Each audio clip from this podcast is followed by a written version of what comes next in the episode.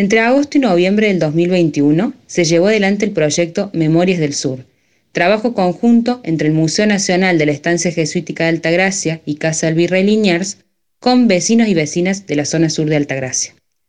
Durante estos encuentros, habitantes de los barrios Villa Oviedo, General Bustos, La Perla, Crucero Sur, Don Bosco y Sur relataron experiencias vividas en la zona vinculadas a la actividad obrera, deportiva y a la vida cotidiana de sus sitios.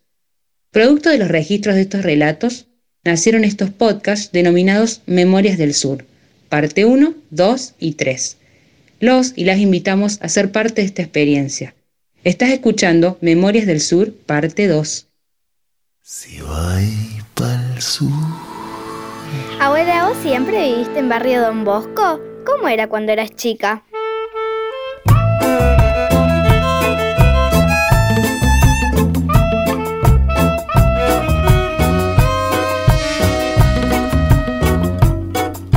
Sí, siempre viví acá y siempre me gustó. Acá nos conocemos todos. En aquellos tiempos esta parte de Altagracia era como un gran barrio.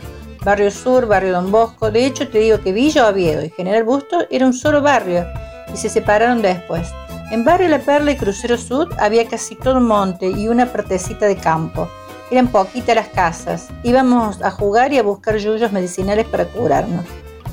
A mí me encantaba jugar con mis vecinos y vecinas en la vereda, dar paseos en bicicleta, acompañar a mamá y a papá a buscar leña. También íbamos mucho a los salesianos donde nos recibía el padre Moschini que siempre nos hacía chistes. ¿Querés que charlemos con los vecinos y vecinas para que nos cuenten sus experiencias? Sí, abuela, me encantaría saber.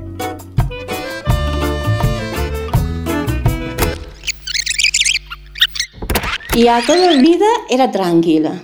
A pesar de que nos faltaba un montón de cosas, era una tranquilidad, una paz única. Nosotros, o sea, somos gente de campo, nos gustó siempre el campo a pesar de en un momento no tenías comodidad, pero la tranquilidad. Vos agarrabas nosotros la mañana, eh, nos iba, yo me iba a la casa, de, por ejemplo, de mi papá o de mi hermana y la Marianita. Salíamos la mañana tempranito en Sulki, y cargaba las chicas y me iba. Y dejábamos la puerta, mi puerta estaba atada con un alambre. Dábamos vuelta a la puerta del alambre y íbamos, volvíamos y estaba todo. Esto del barrio La Perla lo puso la municipalidad porque nosotros queríamos elegir un nombre pero ya cuando nosotros fuimos a preguntar qué queríamos hacer a la municipalidad, cuando se armó las comisiones, eh, ya nos dijeron que acá se llama Barrio La Perla. Nosotros dijimos, ¿por qué? Si no lo eligió el barrio el nombre. Buscaba un lugar, un lugar tranquilo, más cerca de la ciudad.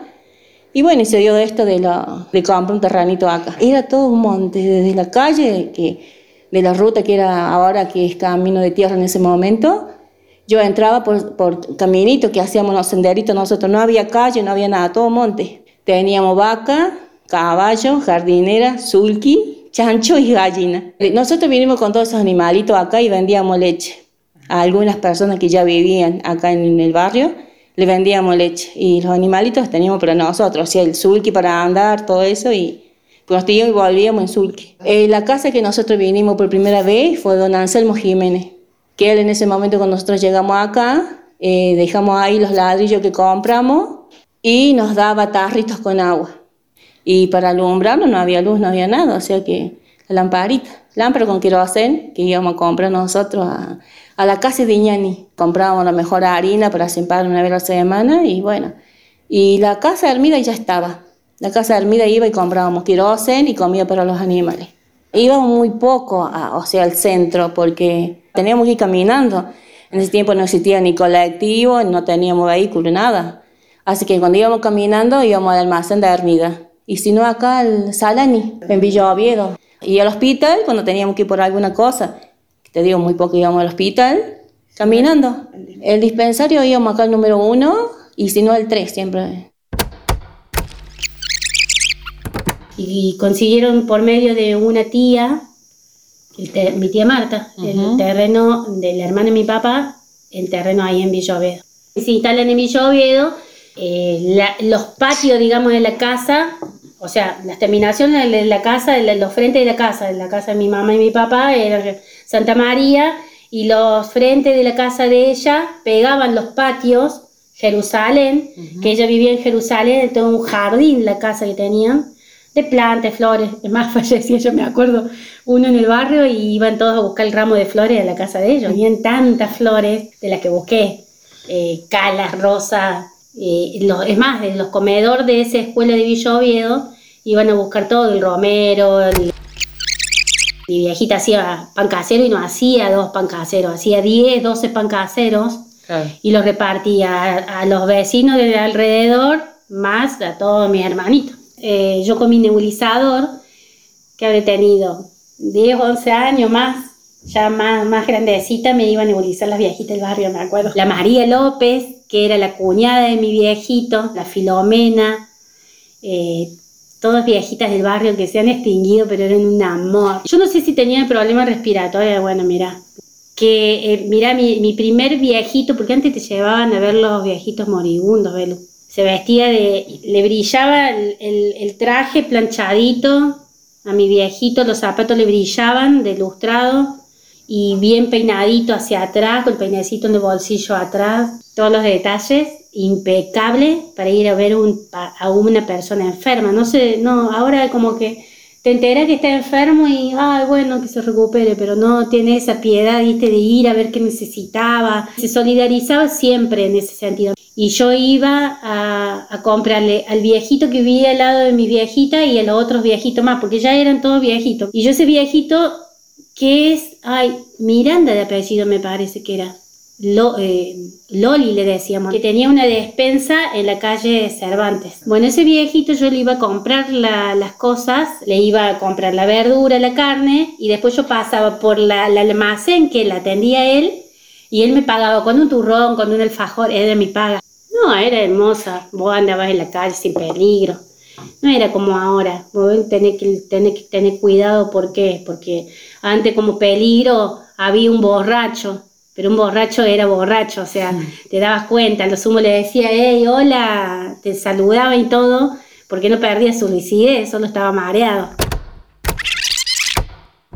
Mira, yo no sé si alguna persona del barrio que hablaron de Don Yanko. Eran dos, dos eh, pero nunca supimos si eran amigos o hermanos, nunca supimos eso, porque eran gente que no hablaban, ellos vivían su mundo ahí, porque no, no, no los veías en ningún otro lado esa gente. Nunca vos lo viste paseando, pero tenían esa quinta y después vendían verduras. Era un señor grandote, un gringo grandote. Venía a comprar vino al bar de negocio que tenía el papá de él. Ahí sabía ¿te acordás que compraban el vino ahí?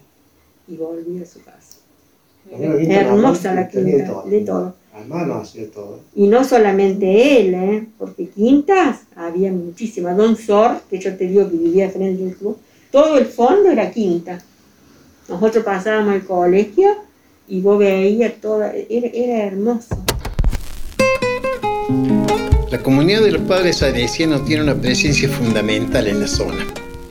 Sacerdotes como el padre Moschini del batallón 131 de los exploradores marcaron la vida en los barrios de una manera permanente, ya que en ese espacio se practicaban deportes, se llevaban adelante eventos populares y lo más importante es que se encontraban a compartir personas de todos los barrios del sur. Bueno, eh, Primero, eh, la cercanía del Club Sporting, ¿no es cierto? Para ir a jugar ahí, a las canchas de, la cancha de básquet sobre todo. Eh, también la, la, calle, ¿no es cierto? Jugábamos también en la calle. Y después, eh, más adelante, la avenida al Oratorio Salesiano, ¿no es cierto? Bueno, yo recuerdo, eh, era, era ya el último tiempo de que estaba el padre Moschini aquí, ¿no? Después vinieron otros salesianos que no, no fueron tan renombrados como él, ¿no es cierto? Pero sin embargo, nosotros veníamos aquí y la pasábamos re bien, digamos, ¿no es cierto? Veníamos todos los días, a la tarde, después de la escuela, un rato, ¿eh? Eso, eso era más libre, digamos, porque veníamos eh, de lunes a viernes y jugábamos un rato al fútbol con los chicos del barrio y después cada uno se iba a su casa. En cambio, el sábado y el domingo la cosa estaba más organizada, ¿no es cierto? Y eso era lo lindo, ¿no es cierto? Porque, bueno, había campeonatos, había concursos, había cantos y coros y qué sé yo. Bueno, todas esas cosas a mí me llamaron mucho la atención, ¿no es cierto? Eh, y había salesianos viejos, eh, más viejos digo yo, pero tenían mi edad más o menos, a que tengo la edad que tengo ahora. Y después había unos salesianos que estaban comenzando, que eran más jóvenes, que venían los fines de semana y que organizaban todo, ¿no es cierto? Y entonces éramos muchos chicos, era otra época, ¿no es cierto? No había otras, tal vez otras distracciones y veníamos aquí y la pasábamos re bien. Un rato de tiempo de juegos, ¿no cierto? Generalmente en el fútbol, ¿no? Pero si no podría haber otros juegos así de, equipo, ¿no? Después estaba eh, un momento de catequesis que se llamaba las buenas tardes, ¿no? Y, comíamos, eh, tomábamos la merienda y comíamos facturas de, que donaba don José Alonso, ¿no es cierto? Las íbamos a buscar, algunos que a veces cuando ya iba, eh, con el paso de los años íbamos creciendo, íbamos ayudando también, éramos como ayudantes, ¿no es cierto? Entonces íbamos a buscar la factura, ¿no? Etcétera, Y, después, eh, un rato también en grupos, digamos, grupos de, de reflexión, ¿eh? Eh, los exploradores por otro lado, ¿no es cierto? Eh, no, hice, no hice el, catecismo aquí, sino que lo hice en la casita de ellas, con otros chicos del barrio. Pues veníamos aquí a hacer la celebración de la primera comunión, de la confirmación. Pero a una generación nos preparó la hermana Gregoria allá en la casa de, de la, del viejo hospital regional. Porque también no era un gran gasto, ¿no es cierto? Sino que, que la gente venía aquí y, y libremente eh, pasaba un rato lindo, un rato de esparcimiento, tenía como un momento así de, fiesta, digamos, ¿no? Es lo que, me, lo que me, llama la atención a mí o lo que yo recuerdo eh, como una impresión, ¿no? Incluso también estaban anteriormente en las domas que el padre Moschini organizaba, no sé, se llenaba esto, estaba lleno de gente, ¿no? Eh, no sé si la iglesia estaba llena, pero el campo de Doma sí, ¿no? Pero bueno, era, era un modo también de, de, de, anunciar el Evangelio, ¿no es cierto? De, bueno, de, llegarse también a la gente sencilla, ¿no es cierto? Nosotros con respecto a la Casa Salesiana, si la Casa Salesiana nació, ¿no es cierto? Eh, y e inmediatamente eh, se destinó para ser casa de salud porque porque mm, el, clima era favorable para eso, ¿no es cierto? Vos sabés que el primer salesiano que vino aquí a curarse o a morirse eh, fue curado y vivió después hasta los 92 años en Buenos Aires. La piedra fundamental es de 1920, pero en 1931 vinieron los salesianos. La casa se, se construyó de cero, la, construyó eh, la donante, que es la señora, señorita Fortunata González. La primera misa la recé aquí, en la parroquia, en esta parroquia donde me bauticé, hice la primera comunión, me confirmé y recé la primera misa. Tuvimos la fiesta en Sporting, mi mamá y sus hermanos, ¿no es cierto? Siempre participaron aquí de las actividades también como chicas, eh, de, las actividades de oratorianas y de catequesis, ¿no es cierto? También fueron catequistas, entonces era como su, su hábitat, la parroquia, ¿no es cierto? Entonces por eso también recalé aquí, ¿no? Eh, y, bueno, y mi mamá estaba contenta de esta decisión, ¿no es cierto? Mi papá no tanto. Bueno, justo hoy eh, cruzaba por Barrio Don Bosco porque, eh, bueno, fui hacia, hacia una, una, casa, ¿no es cierto? Y, y, pensaba, tendríamos que hacer aquí la fiesta de Don Bosco todos los meses de enero para, para congregar a la gente del barrio, ¿no es cierto? Eh, yo pienso que Don Bosco para los que somos salesianos, los salesianos somos catalogados muchas veces de fanáticos de Don Bosco, ¿no es cierto?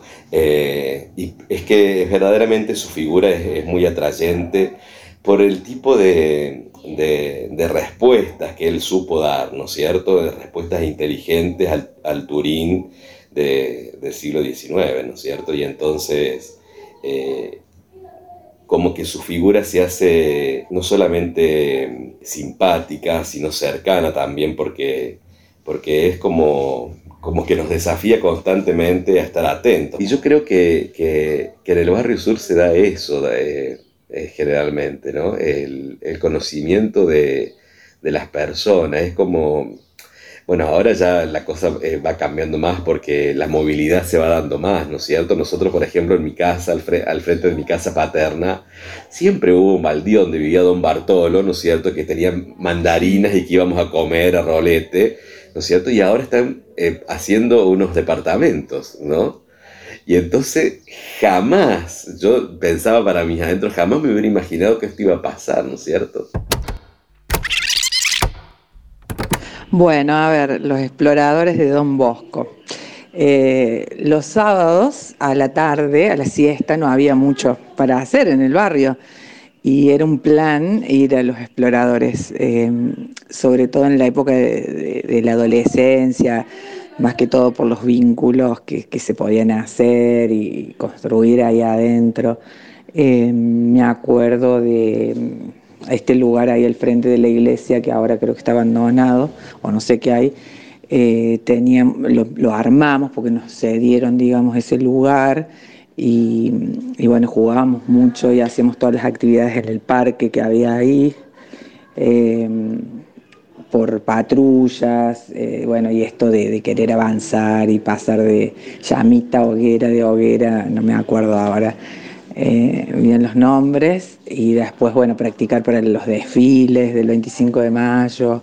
Eh, siempre me, acuerdo que, en ese momento los, jefes que había de, los batallones, que eran jefes de mujeres, ponerle de varones, y después estaban los, los que estaban por arriba de ellos, que no me acuerdo también cómo se llamaba. Y, era como aspirar a eso, ¿no? Eh, de ir pasando de etapas, prender los nudos. Bueno, yo nunca fui a un campamento de los exploradores, pero eh, porque agarré como la época de que ya casi no se hacían, pero lo que contaban, bueno, eh, los, que por ahí habían estado más años eran experiencias inolvidables. Fui bastantes años, no sé cuántos, pero sí tengo lindos recuerdos, la verdad que y siempre lo traigo a mi actualidad y hay muchas cosas que he aprendido ahí a hacer y otras a que no debería hacer nunca, por ejemplo. Me he criado en el barrio sur, eh, estuve toda mi niñez, adolescencia y parte de la juventud.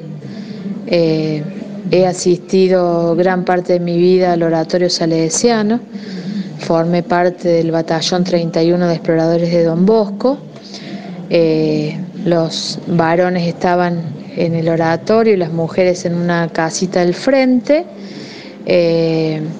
donde compartíamos eh, las enseñanzas de San Juan Bosco, eh, hacíamos actividades eh, todos los fines de semana, participaban, iban gran parte de la niñez y de la, adolescencia de ahí del barrio y también se llegaban otros de otros barrios, puesto que era una, una opción muy linda para los chicos en aquel momento, como lo sigue siendo hasta el día de hoy, eh, donde se aplican las enseñanzas, eh, no solo religiosas, sino de la vida misma.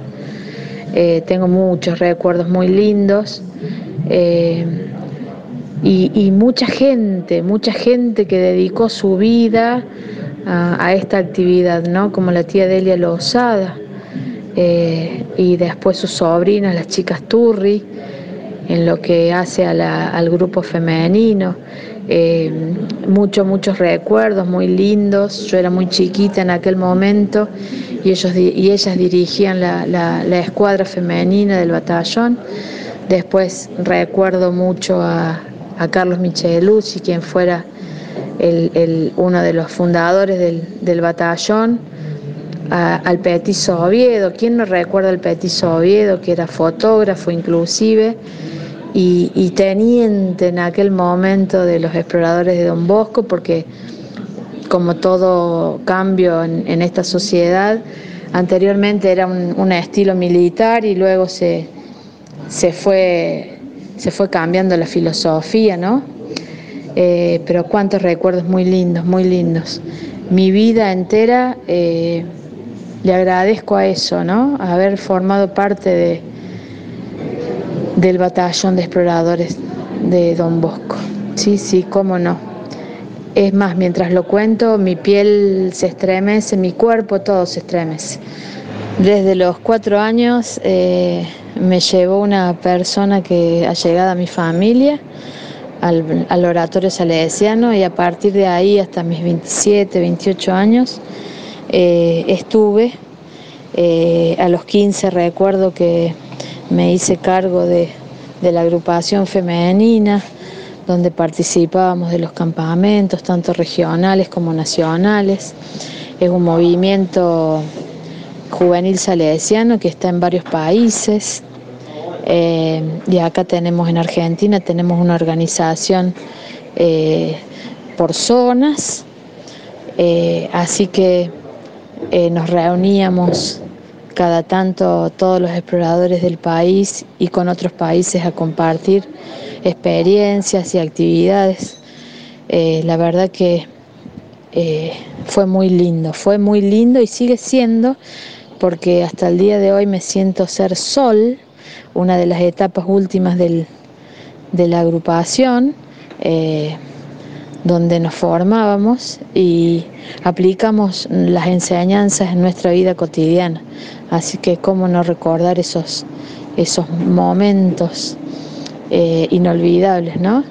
Hoy en día siguen funcionando, eh, hay muchos padres colaborando siempre, como lo hacían en aquel momento, eh, y muchos jóvenes también que dedican su vida a ayudar a los demás, ¿no? Una tarea tan noble como esa que hoy es tan necesaria.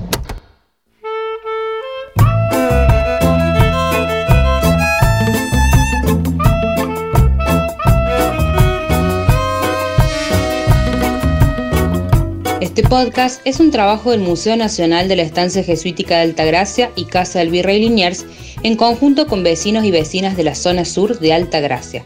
Director del museo, Tomás Ezequiel Bondone. Comunicación y divulgación, Sebastián Canaboso.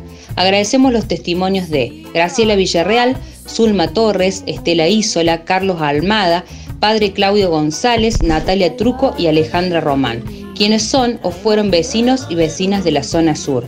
Las frases de canciones mencionadas son de autoría del cantautor local Nano Azúa, la música folclórica de la cantante María Zamba, ambos provenientes de la zona sur. La música del comienzo es de la banda argentina Churupaca. Colaboraron con sus voces en el rol de abuela y nieta Graciela Vaca y Luisiana Truco. Idea de producción Belén Truco, edición y técnica Federico Westergaard. Este proyecto tiene el apoyo de la Dirección Nacional de Museos del Ministerio de Cultura de la Nación.